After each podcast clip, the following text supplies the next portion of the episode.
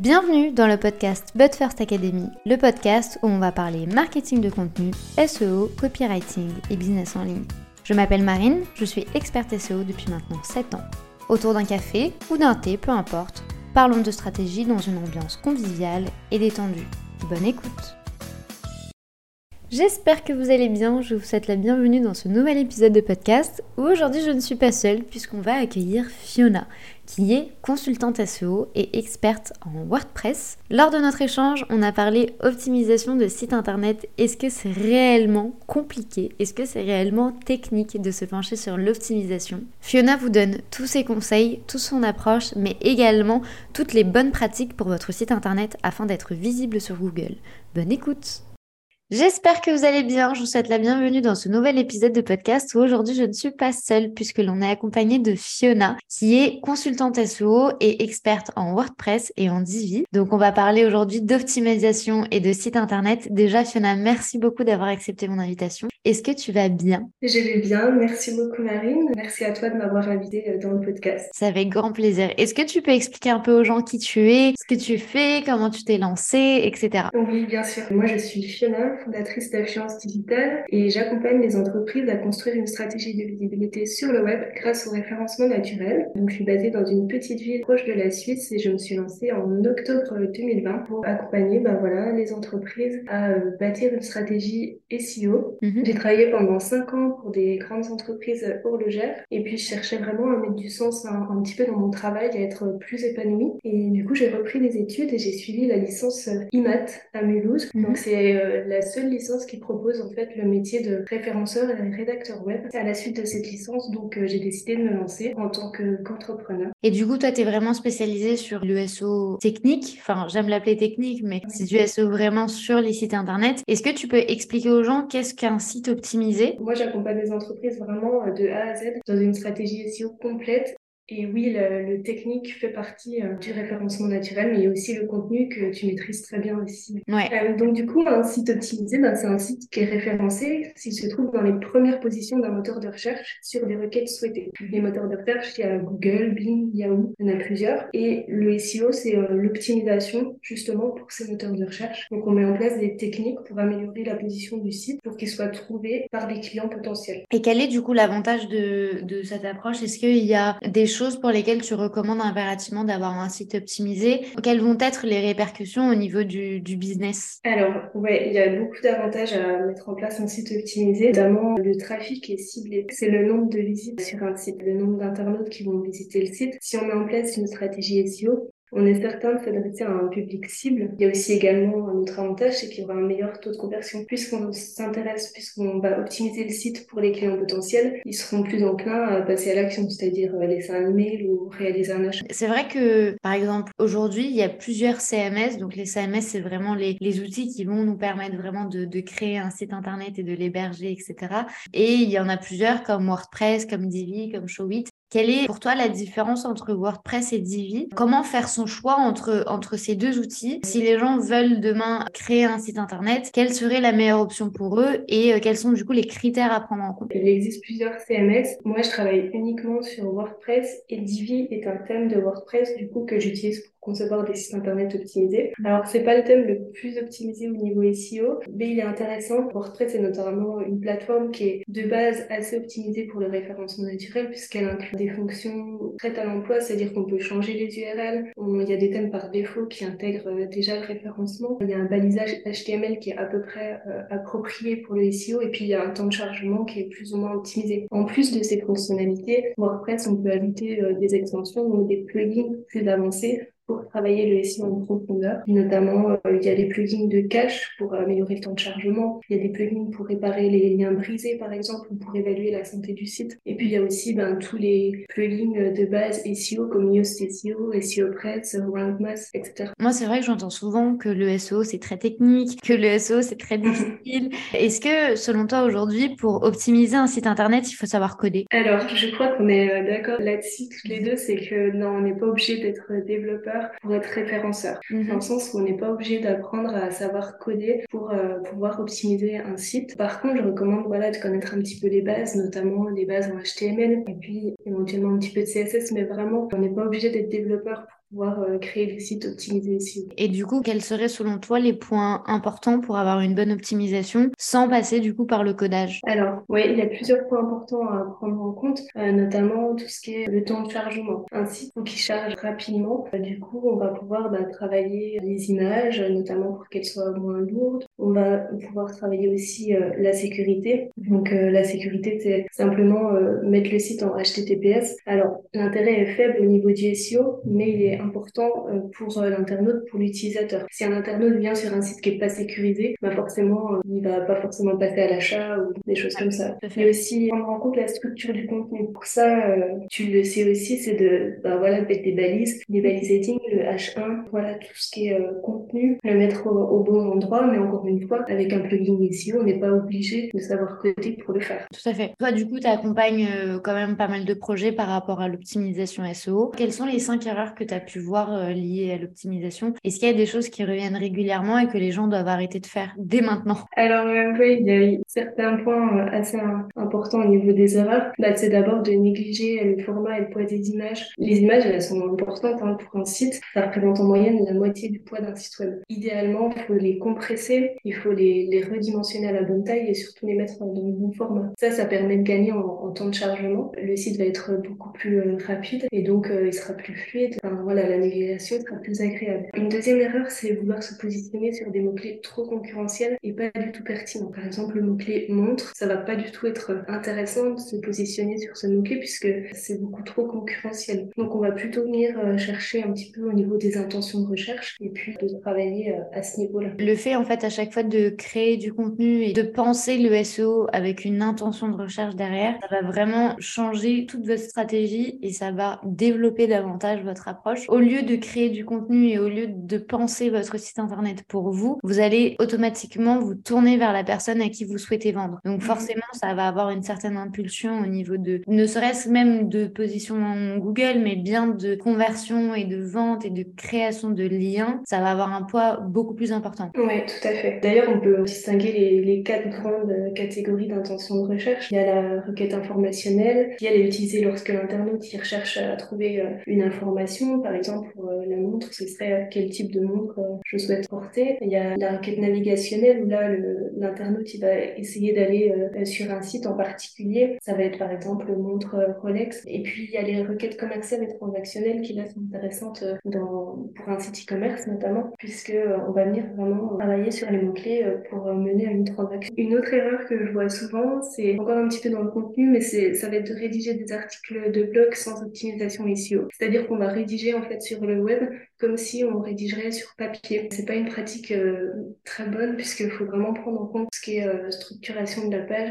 Et puis, je vois des clients qui mettent beaucoup de temps à rédiger des articles qui sont pas optimisés et ça, c'est une erreur importante. Et est-ce que, euh, selon toi, le fait de mettre des mots en gras, ça sert à quelque chose ou pas? Oui, oui, oui. Moi, j'utilise la balise strong pour mhm. dire à Google en fait que voilà, ce mot-clé est important et qu'il faut le prendre en compte. Et puis, une autre erreur, c'est de croire qu'on a, quand on a mis en place une stratégie SEO, c'est fini. C'est pas le cas. Il faut toujours euh, déjà faire de la veille pour savoir euh, les, les actualités, qu'est-ce qui se passe au niveau des algorithmes, et puis euh, suivre son positionnement, voir un petit peu où se situe son site, etc. L'idée, c'est de pas penser qu'une fois que le contenu est publié, c'est terminé. Vous êtes toujours en mesure de, de l'optimiser, de le changer. Que je recommande souvent aux gens, c'est parfois on me dit oui, Marine, je suis pas hyper fan de ce contenu, ce contenu me parle plus, on l'a publié en telle année, il faut le changer.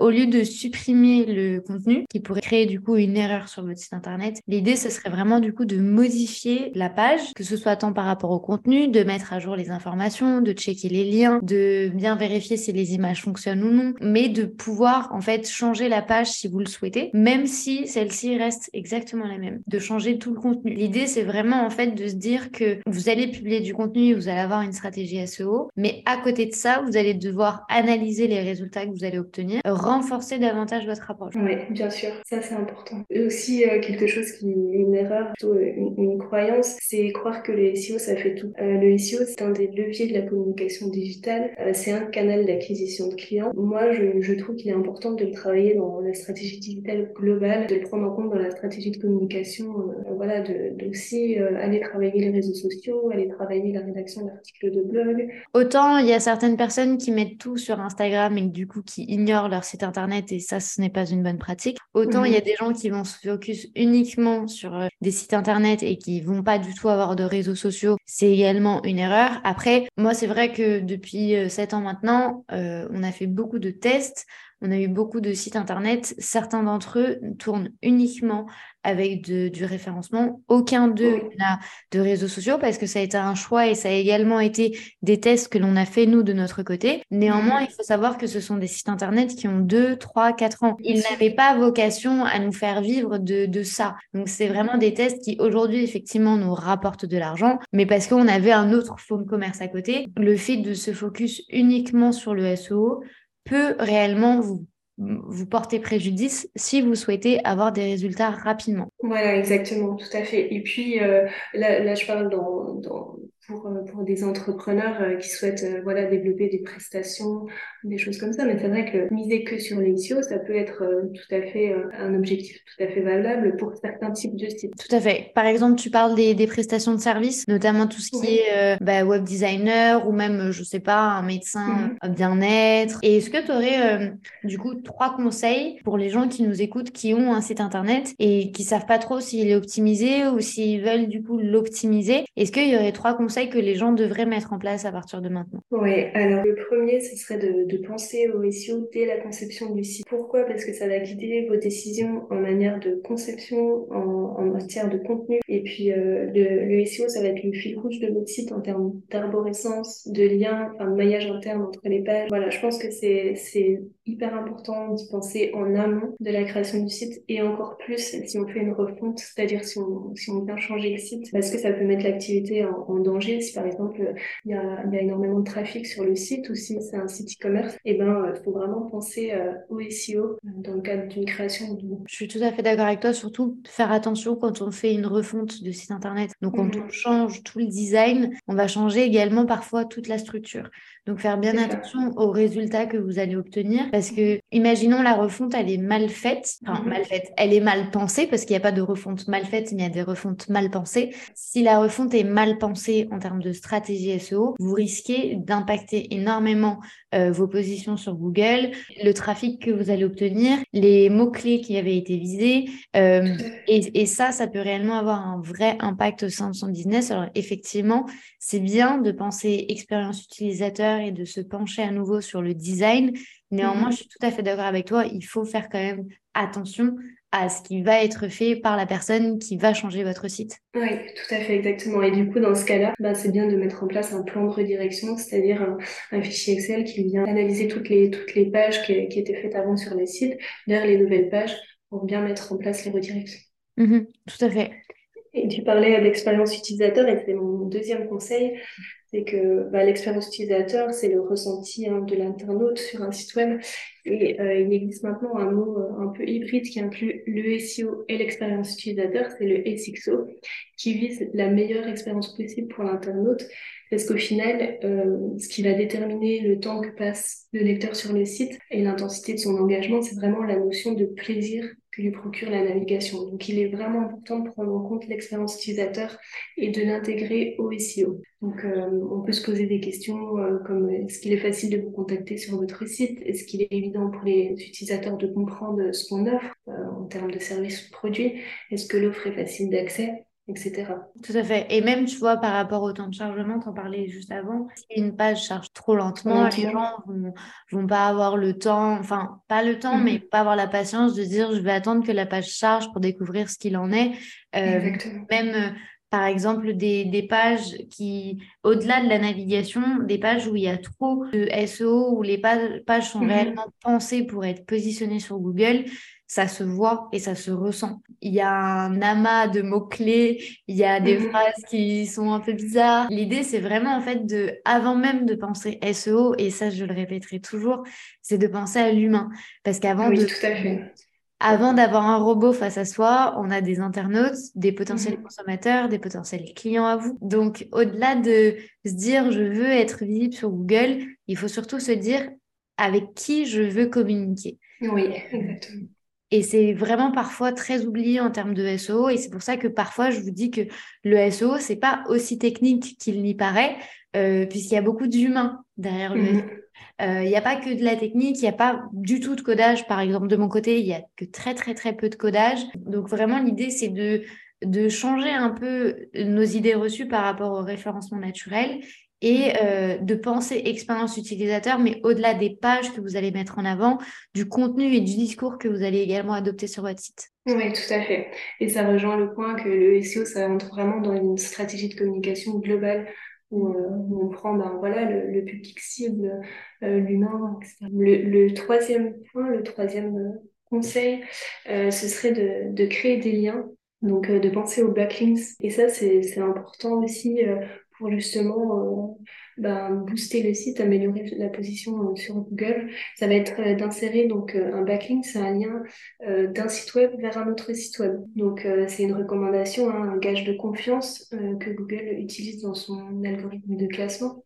Mhm. Du coup, il existe euh, plusieurs techniques hein, pour acquérir des liens. On peut publier des articles invités sur euh, d'autres blogs, on peut produire des articles de presse, on peut échanger des liens avec des partenaires, des fournisseurs. Et ça, c'est un important aussi, hein, un conseil que, je donne. C'est vrai que les gens ont tendance à oublier que le business ne se fait pas tout seul. On a tendance à être très autocentré sur nous et sur ce que l'on fait et sur nos prestations de services et sur le fait surtout de gagner des nouveaux clients. Néanmoins, il ne faut pas oublier que Google, ça reste un robot et qu'il y a certains critères qui sont pris en compte pour savoir si oui ou non euh, vous êtes une bonne source de contenu, une bonne source euh, d'information, une bonne entreprise également. Euh, et c'est une des raisons pour lesquelles le fait d'avoir des liens vous permettra en fait de montrer votre force et de montrer votre puissance sur Google. Néanmoins, je tiens quand même juste à rebondir sur ce que tu disais par rapport justement à ces backlinks. Faites très attention à où vous placez vos liens et à qui vous cite, euh, puisque Google euh, euh, sanctionne les fermaliens. Donc, ce sont des sites internet qui ont été créés exclusivement et seulement pour mettre des liens. Et du coup, il n'y a là aucun contenu de qualité. Google sanctionne très très fort cette pratique. Donc faites mmh. bien attention à qui vous contactez, à qui vous contacte euh, et à bien contrôler votre présence en ligne parce que ça va vraiment être un gage de confiance pour Google, mais également pour les internautes qui vont automatiquement faire des recherches sur vous. Donc ils vont partir du principe que si d'autres personnes parlent de vous, c'est qu'il y a quelque chose à dire. Sauf que si mmh il tombe sur une ferme à lien qui est un contenu qui généralement, moi j'appelle ça du contenu poubelle, vous risquez en fait d'impacter grandement votre SEO. Donc vraiment de faire très très attention à cette pratique-là. Néanmoins, je te rejoins complètement. Il faut impérativement euh, penser à une stratégie de netlinking pour mhm. être sûr que les autres vont parler de soi. Si les gens ont envie euh, dès maintenant d'optimiser leur site internet, d'optimiser leur approche, quel serait selon toi le meilleur passage à l'action immédiat? Alors, euh, le meilleur, je ne sais pas, parce que ça va vraiment dépendre des objectifs et puis de où on en est euh, sur son site, mais il y a un passage à l'action immédiat qu'on peut faire, que toutes les entreprises peuvent faire, c'est de, de, travailler le SEO local. Donc, notamment d'établir la fiche d'entreprise Google My Business. Enfin, ça rejoint le conseil de backlink, c'est-à-dire que si on crée une fiche d'entreprise Google My Business, euh, on va faire un lien vers le site web. Et ça, pour Google, c'est un gage de qualité, encore une fois. Et donc, ça va euh, permettre de booster un petit peu le site et euh, surtout aussi d'avoir ben, toutes les informations sur l'entreprise, les horaires, les images, les liens vers le site, une petite description et les avis clients qui sont, encore une fois, un point important à prendre en compte. Ouais, c'est vrai que Google, du coup, va permettre, enfin, il va vous référencer, que ce soit sur Google Maps ou, ou Tout vous vraiment. moi, je recommande généralement cette pratique pour euh, les prestataires de services qui ont vraiment, tu sais, pignon sur rue euh, et qui ont vraiment euh, euh, cet objectif d'attirer un maximum de gens qui se trouvent sur la même, dans la même ville qu'eux. Imaginons, euh, je sais pas, vous êtes coiffeur à Toulouse ou vous êtes, euh, je sais pas, esthéticienne à Lyon. Ça peut être très pertinent pour vous, en fait, que les gens vous trouvent en fonction de votre localité. D'où le SEO local. c'est mhm. vraiment où vous, où vous, vous êtes. Donc, c'est une très, très bonne recommandation et un très, très bon passage à l'action. Donc, vraiment, merci beaucoup, Fiona. Si les gens veulent aller plus loin, si les gens euh, sont un peu perdus et qu'ils se disent qu'ils ont quand même besoin d'optimisation, euh, comment toi t'aides les gens et quels sont tes projets pour cette nouvelle année? Moi, j'aide les gens, alors toutes les entreprises, les, les auto-entrepreneurs, les petites entreprises, avec d'abord une analyse du site, donc une analyse complète euh, une analyse approfondie en termes de technique, de contenu et de popularité. Et euh, ensuite, on vient mettre les optimisations en place. Donc, euh, j'ai plusieurs offres selon le budget des entreprises. Et puis, il suffit de, de venir sur Instagram ou sur mon site pour qu'on en discute. Au niveau de, de mes services de l'année prochaine, ça va être vraiment de... donc, depuis 2022, je, je, je crée des sites internet e-commerce et vitrines optimisées SEO. Et donc, l'année prochaine, ça va être vraiment de continuer à créer des sites euh, vraiment optimisés pour le référencement naturel, mais aussi euh, design et en pensant à l'expérience utilisateur. Génial. De toute façon, tous les liens seront juste en dessous de cet épisode. Si vous avez la moindre question ou si vous souhaitez vous informer davantage sur l'optimisation et sur la création de contenu optimisé, n'hésitez pas. Fiona euh, reste à votre disposition. Merci beaucoup. En tout cas, c'était un plaisir de t'accueillir sur cet épisode. Et puis, je te dis à très vite. À très bientôt. Merci beaucoup. Si cet épisode de podcast vous a plu, n'hésitez pas à le partager, à vous abonner ou à laisser une note, quelle que soit votre plateforme d'écoute. Je vous souhaite une très bonne journée ou une très bonne soirée en fonction du moment où vous écoutez cet épisode. À très vite